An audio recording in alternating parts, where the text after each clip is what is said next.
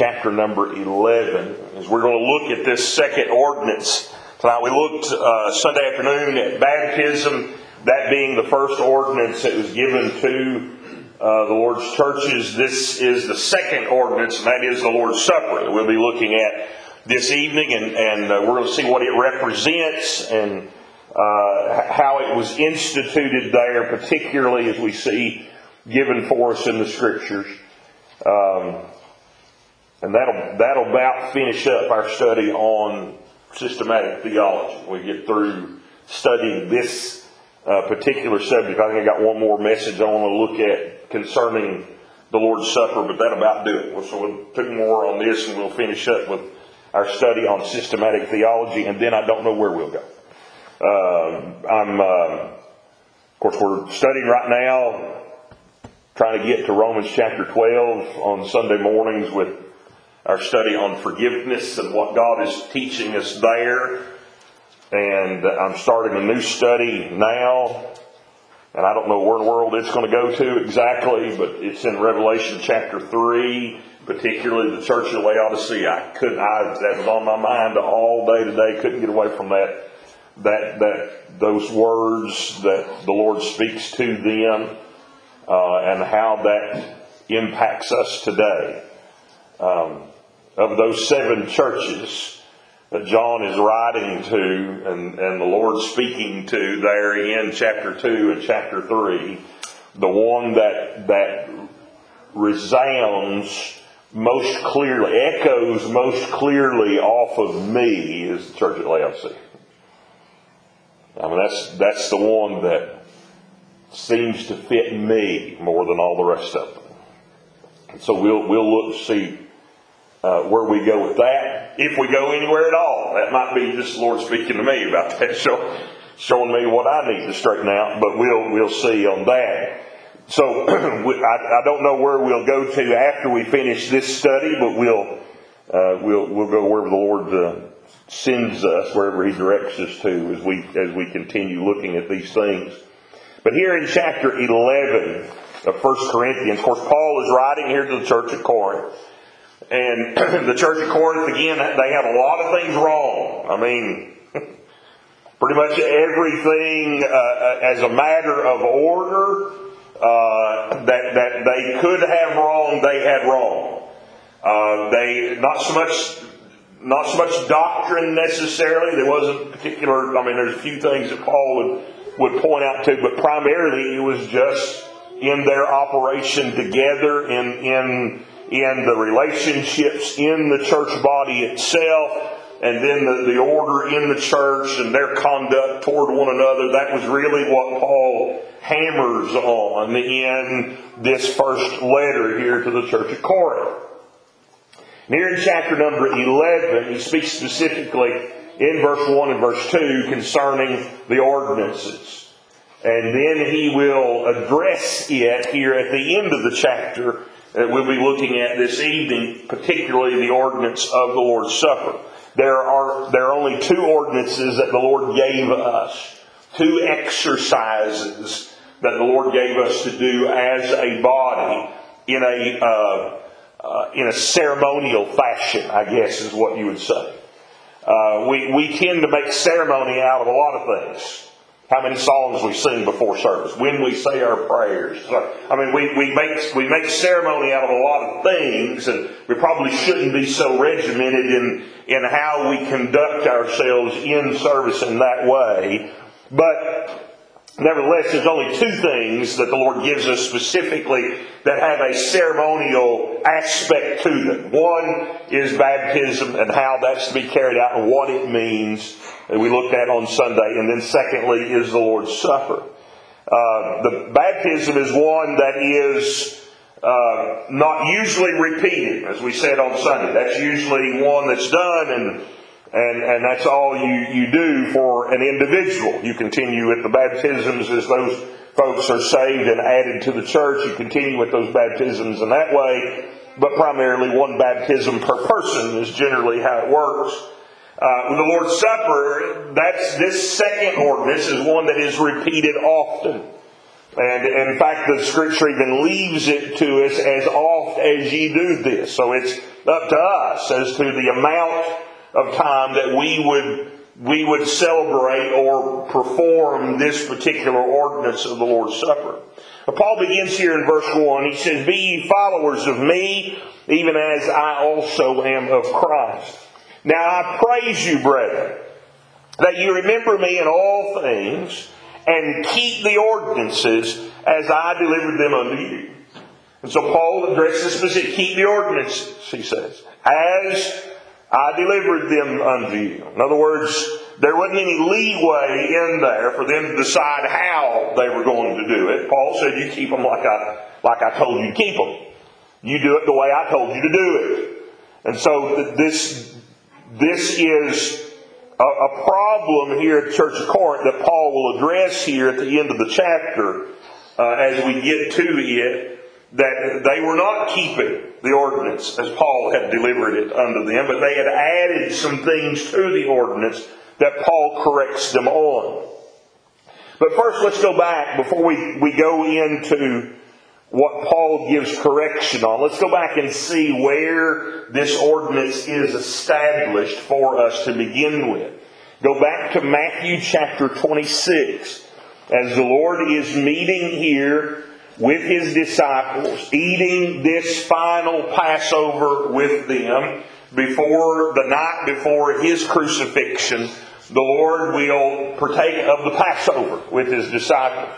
And it is after they eat this Passover meal that he will institute this ordinance for them with those remainder of the Passover meal that, that they partook of that night. Now, when he comes to this Passover, uh, he sends them out, of course, to, to go prepare the upper room and get the stuff that was necessary for them to partake of that supper together. And he enters in with just the twelve. It's himself and the twelve that go in to eat this Passover together.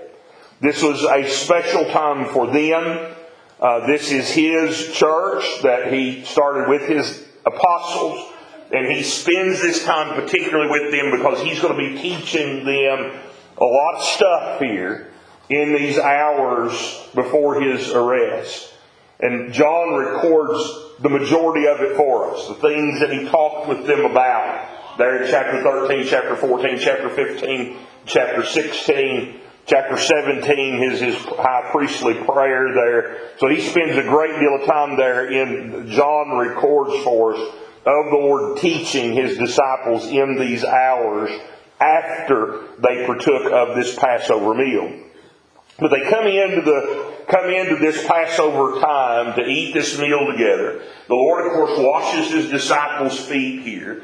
And this is a beautiful picture of his servant, servitude to them and uh, an example of how he desires for us to serve one another. He comes in, he uh, wraps a towel around himself, and he goes about to wash his disciples' feet.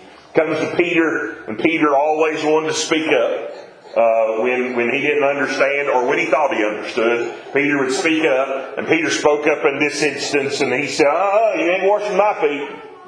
I'm not going to let you wash my feet, Lord. I, I'm not. You're you're you're too big. You're too high. You're too great to be washing my feet. You're not going to wash my feet."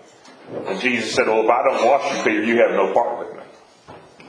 And he said, Well, not my feet only, but also my head and my hands and all of me. In other words, Peter said, You, you wash all of me, Lord. I want, I want to be cleaned by you.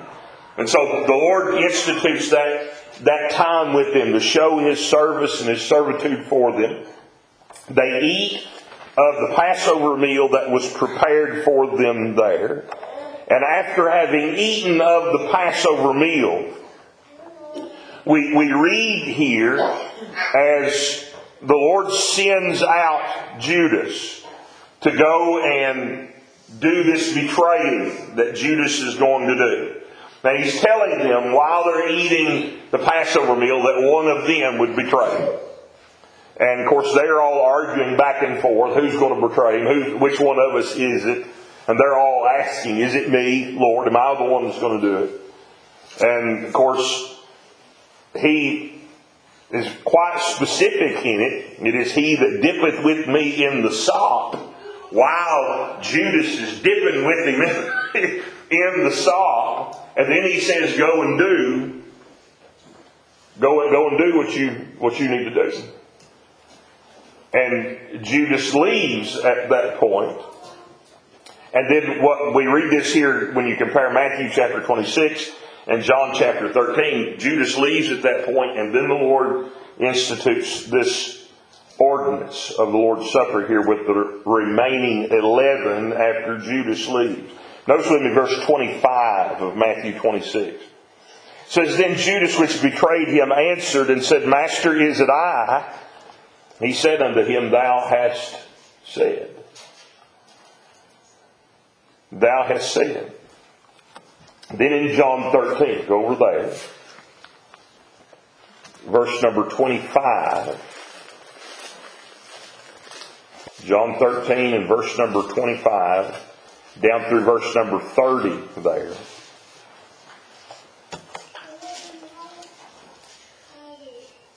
says, He then lying on Jesus' breast saith unto him, Lord, is it I? And Jesus answered, He it is to whom I shall give a sop when I have dipped it. And when he had dipped the sop, he gave it to Judas Iscariot, the son of Simon. And after the sop, Satan entered into him. Then said Jesus unto him, What thou doest, do quickly.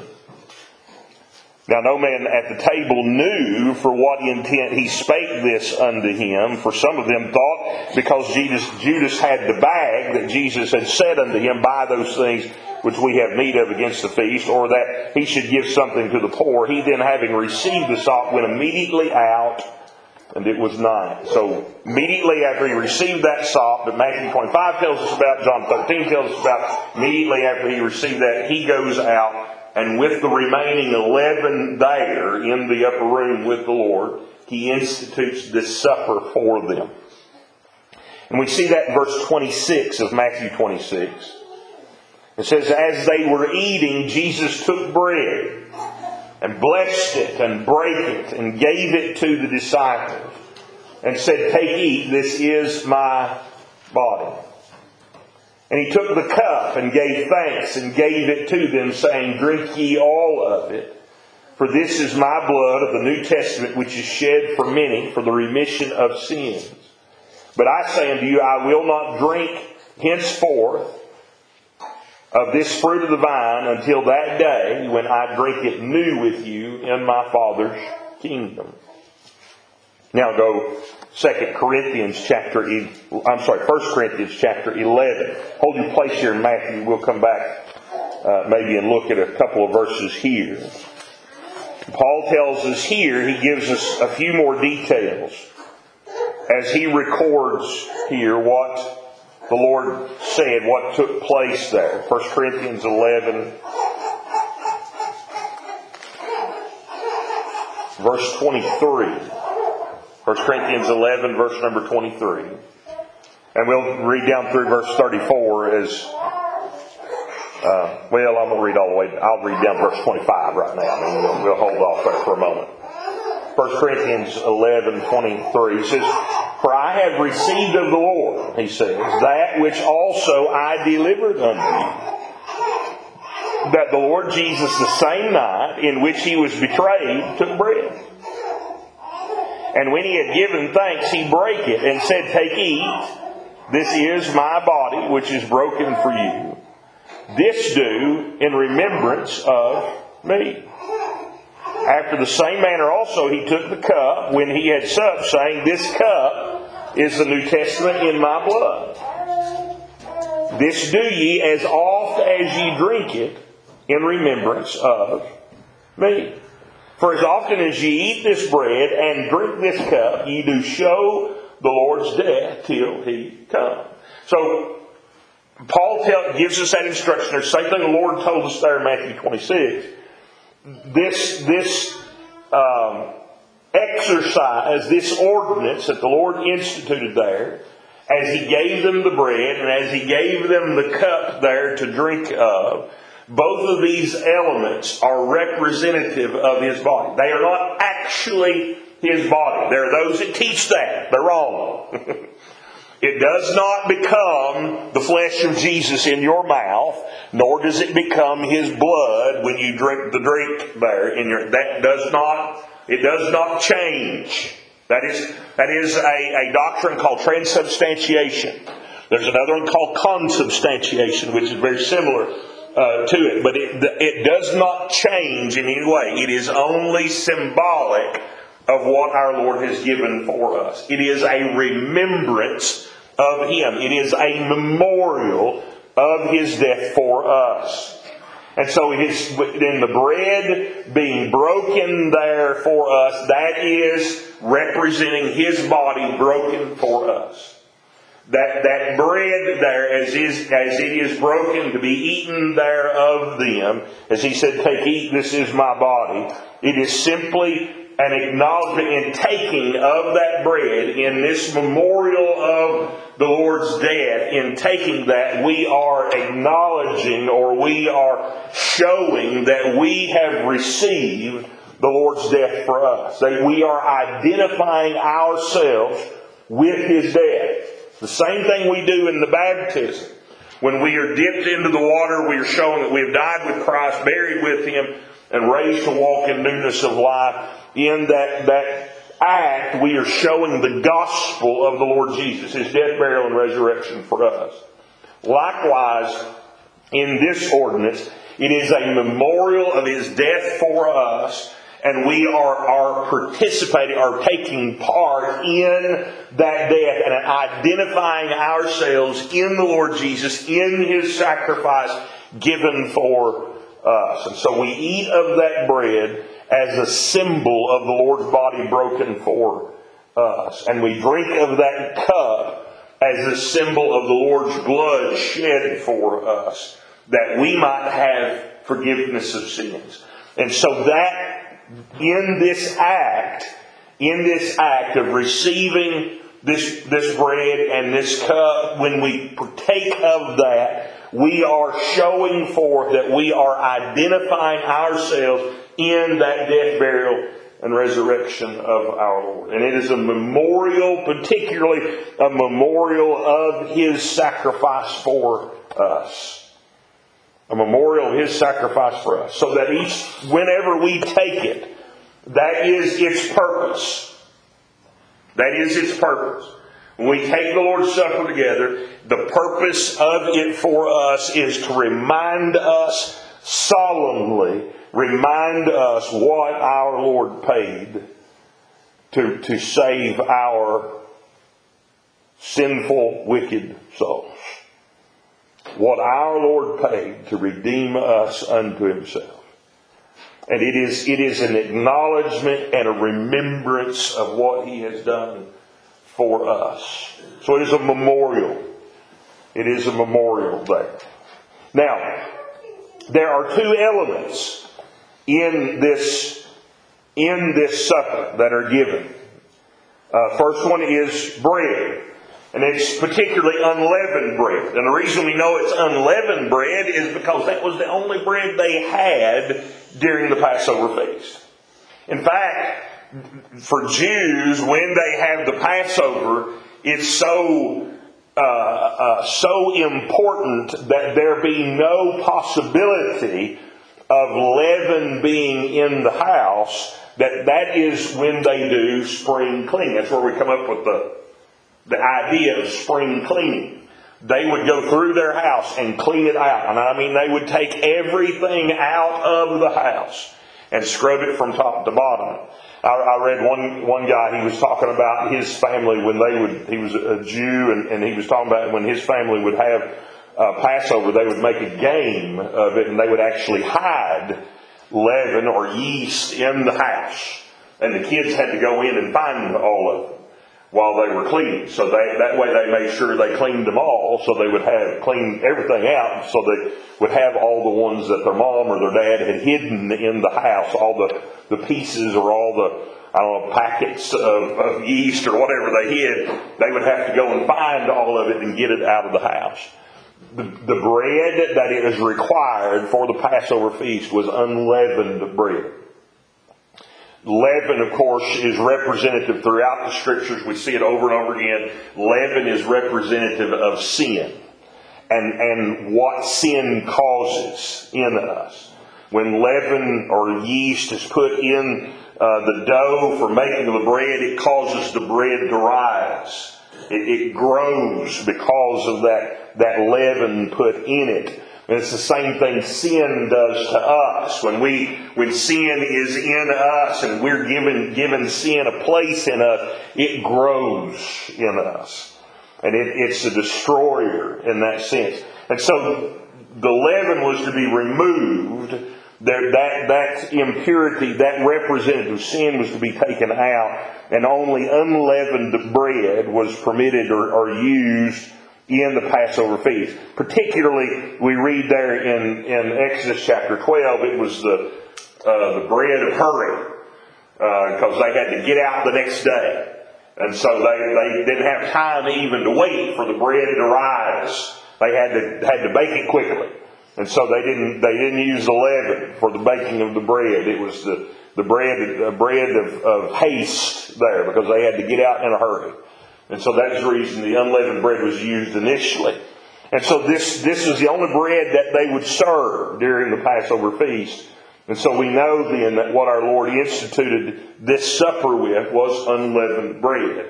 And again, representing, representing that purity of the body of our Lord for us. There was no sin in him at all. Our Lord, our, listen, I tell you what, people in our world today, and, and, and folks that are calling them, even calling themselves Christians, are saying, "Well, Jesus, he could sin like he's probably a sinner too." No, he was not. Not at all. Jesus is absolute perfection. His absolute holiness. His absolute righteousness. There was no sin in him whatsoever. If there was any sin in him at all, then he was not Savior. He could not save you if there was any sin in him at all. He was perfect. He was holy. There was no sin in him at all. And it is in the perfection of his sacrifice that his righteousness that he earned could be imputed to you and I who are full of sin. It is by His sacrifice for us, the purity of that sacrifice for us, that His blood was shed, His body was broken, that we could have forgiveness of our sins. That we could be washed, that we could be made clean, that we could have the righteousness of Christ Jesus for us. It is only by that sinless sacrifice that our sin is forgiven. And so it had to be without sin. Now, the second element, yeah, the first element is unleavened bread. The second element, he, he simply calls here in 1 Corinthians chapter 11, the, the Bible tells us in the Gospels there, the cup. The cup. Now, he tells us in Matthew as well as in Mark that it is the fruit of the vine.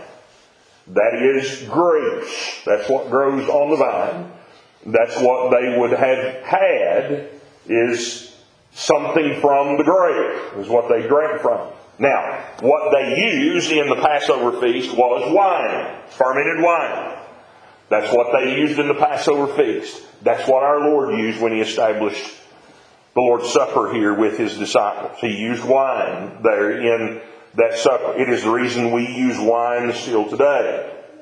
Now, there are others that use grape juice and I don't use grape juice, but it doesn't bother me that they use grape juice. It don't bother me that they do. Um, I, I, think it was wine that the Lord used, and I think I ought to, we ought to try to do what the Lord did in that in that scenario. But there are others, other good brethren, good churches I, I, that use grape juice. I have no problem with them using the grape juice, but we know it wasn't what the Lord used. Okay, He did not use grape juice unfermented anyway, because it was the wrong time of year for the grape harvest. This was in the first month of the year, which was Nisan, which was our March, April time. Grapes are not growing there in Israel at that time. This, the, you don't have the grape harvest until the end of uh, July, first part of August is when you have the grape harvest. Um, Welch's uh, was not on the grocery store there in Jerusalem. They couldn't go buy it there. Pasteurization process had not yet been developed. They did not know about that. And so you could not keep, you could not keep grape juice from their squeezings in uh, August. You could not keep that grape juice, grape juice, by the time you get around to March and April. You could, they didn't have freezer to freeze it. To keep it that way, it would naturally, what would occur is that grape juice would turn to wine. It would ferment. And that's how they would keep, that's how they would keep that grape harvest from year to year is that the fermentation process would go forth and they would use the wine. And this, this is what our Lord used in the Passover feast there, as well as his establishment here of this second, this uh, second element of the Lord's Supper. This wine here and, and he, he tells them there that he would not drink of it again from this point forward until he would drink it anew with them in his Father's kingdom. Um, this this uh, wine is representative of the Lord's blood that was shed for us. It's representative of His blood spilled that, that gave for us the payment for our sin. And so this is the purpose of these two elements. His body that was broken for us and his blood that was shed, his blood that was given as the payment for our sin. These are the two elements that we are using there when we take of the Lord's Supper, that we are using to remember what our Lord did for us. To remember his, his payment, the cost that our Lord endured to bring to us to bring to us this salvation. Now, notice with me verse 26 of chapter 11. 1 Corinthians 11, verse number 26. Now, Paul's going to address some of their problems here. Now, he's already told them, verse 17 and 18 of this passage, that there was divisions among them. And he says that, and he addresses that first. He says, those there should not be divisions among you. And then he speaks to why or how some of these divisions have occurred um, as he goes on there uh, from verse 19 on down. And, and he, he, talks about them. Well, let me just read that. The beginning in verse 17, he says, Now in this I declare unto you, I praise you not, that you come, come together not for the better, but for the worse. For first of all, when you come together in the church, I hear that there be divisions among you, and I partly believe it, he says. For there must also be also heresies among you, that they which are approved may be made manifest among you. When you come together, therefore, into one place, this is not to eat the Lord's Supper. For in eating, everyone taketh before other his own supper, and one is hungry and another is drunken. What? Have ye not houses to eat and drink in, or despise ye the church of God, and shame them that have not? What shall I say to you? Shall I praise you in this? I praise you not. See, they were every time they, they were coming together, they were coming in to take the Lord's Supper together. They were coming in to, to perform this ordinance. But before they were doing that, they were having a big feast and were eating and there were those that were coming in bringing their food. They weren't sharing their food with the others that were in there. They were just bringing their own supper in, and they, they were they were eating what they'd have. There'd be those that were in need, those that didn't have much, and they didn't have anything to eat. And they were sitting there watching everybody else eat their eat their meal, and they were calling this thing agape feast, love feast, is what they were calling it. But then they were they weren't sharing it with one another. They they weren't they weren't passing it around. There were those that were eating and, and feasting to the point of drunkenness even within the body of the church there as they were meeting together. And so there was there was all kinds of issues here going on there while they were supposed to be remembering the Lord's death till he come. And Paul says, What are y'all doing? What, what in the world are you doing? That's, that's not what I taught you. He said, I, that's not the ordinance that I delivered to you. And then he says in verse 26, he says, For as often as you eat this bread and drink this cup, he said, every time you get together, that's not, you don't necessarily have to eat the Lord's Supper. That's just, that's not because that's the time you do it. But he says, as often as you do, as often as you do meet together for that, as he says in verse number 26, to eat this bread and drink this cup, ye do show the Lord's death till he come.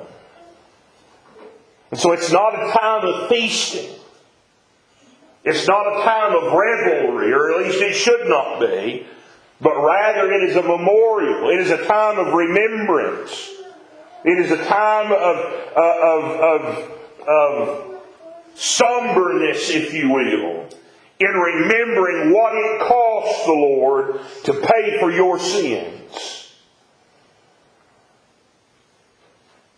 And they were there, instead of remembering what it cost the Lord to pay for their sins, they were committing more sins, claiming they were remembering the Lord's death till He come. Paul says, Wherefore, whosoever shall eat this bread and drink this cup of the Lord unworthily shall be guilty of the body and blood of the Lord. But let a man examine himself, and so let him eat of that bread and drink of that cup. So there, Paul says, we're not to take it unworthily. We're, we're to be mindful about what we are doing, and we are to be, we need to be aware of, of our own standing before the Lord when we take of this, this supper. We need to make sure that we are right with Him before we eat of that bread and drink of that cup. We need to make sure that, that we're not harboring sin in ourselves. That we're not, we're not following self. We're not holding on to wickedness. That we're not rebelling against the Lord. We need to examine ourselves. So there's some self-examination required here. Let every man examine himself. So that we not take this unworthily. This, this, this memorial of the Lord. That we do so in proper order. But let every man examine himself, so let him eat of that bread and drink of that cup. Then Paul says, For he that eateth and drinketh unworthily eateth and drinketh damnation to himself, or chastening to himself. Paul's not talking about them losing their salvation there, but he's telling them that they're coming under the chastening of the Lord if they're coming in and taking the Lord's Supper unworthily. They're, if there's sin in their life, they're putting themselves, by doing so, they're putting themselves under the chastening hand of the Lord. And he says, For he that eateth and drinketh unworthily eateth and drinketh damnation to himself, not discerning the Lord's body. For this cause, he says, this had already taken place among them.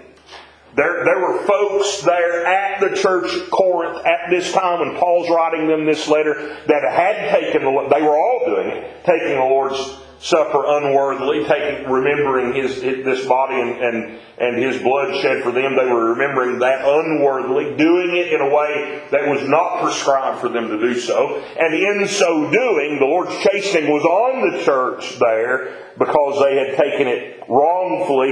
And he says, uh, for this cause, verse 30, many are sick, or weak rather, and sickly among you, and many sleep. So there were those that were weak and were sick because of the Lord's chastening on it, and some of them had even died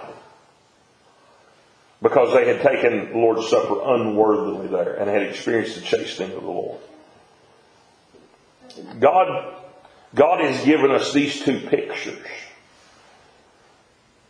in these ordinances of the gospel of Christ Jesus. And when God gives a picture, he wants that picture to look like it's supposed to look. He doesn't give us, he doesn't give us much leeway on what the picture is supposed to be showing. He did this with the, with the, the Old Testament saints, the, the Israel, when he gave them those pictures of our Lord and the pictures of the gospel in the Old Testament, he, that and when every time they failed those pictures, he was severe in his punishment for them, even to Moses. He told Moses the first time to strike the rock for the water to come forth, and Moses struck the, the rock and the water came forth. The second time he said, You don't strike it, this time you speak to it. Because the rock, as Paul tells us there in 1 Corinthians chapter 10, the rock was representative of the Lord Jesus himself. And it is from him that the water of life flows to us. And in order for that water of life to flow to us, he had to be struck for us. Cleft, as we sang, Rock of Ages, cleft for me. He had to be broken for us that that water might come forth unto us. But once he's broken, that was, there's no breaking of him again. Never again. That was only one time, one sacrifice given for us and we are eternally saved in our Lord Jesus in that one sacrifice. So, when we need further after that, all we simply do is ask Him.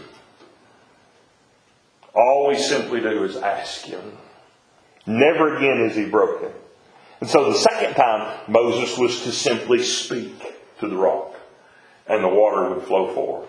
Moses, however, in his anger, because of the children of Israel's disobedience, Moses, in his anger, struck the rock.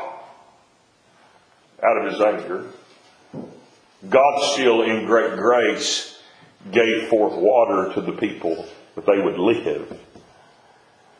But because Moses messed up the picture, God told him, You're not going to go into the promised land. After 40 years, circling in the desert with that bunch of rebels. God said, You're not going to go into the promised land with them. Moses was not permitted to lead them in because he messed up that picture. God does not want his pictures messed up. He takes it very seriously. And so these folks were messing up the picture of the gospel of Christ Jesus here.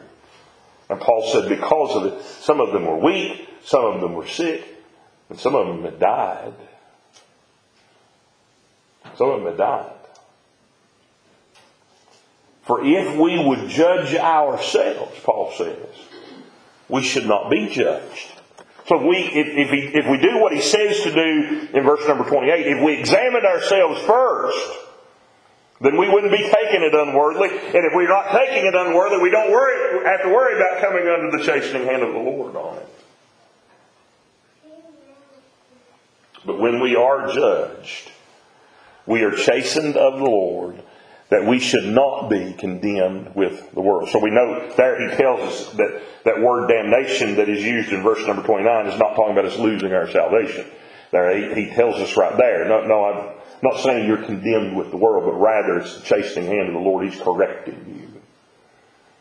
Wherefore, my brethren, when ye come together to eat, tarry one for another.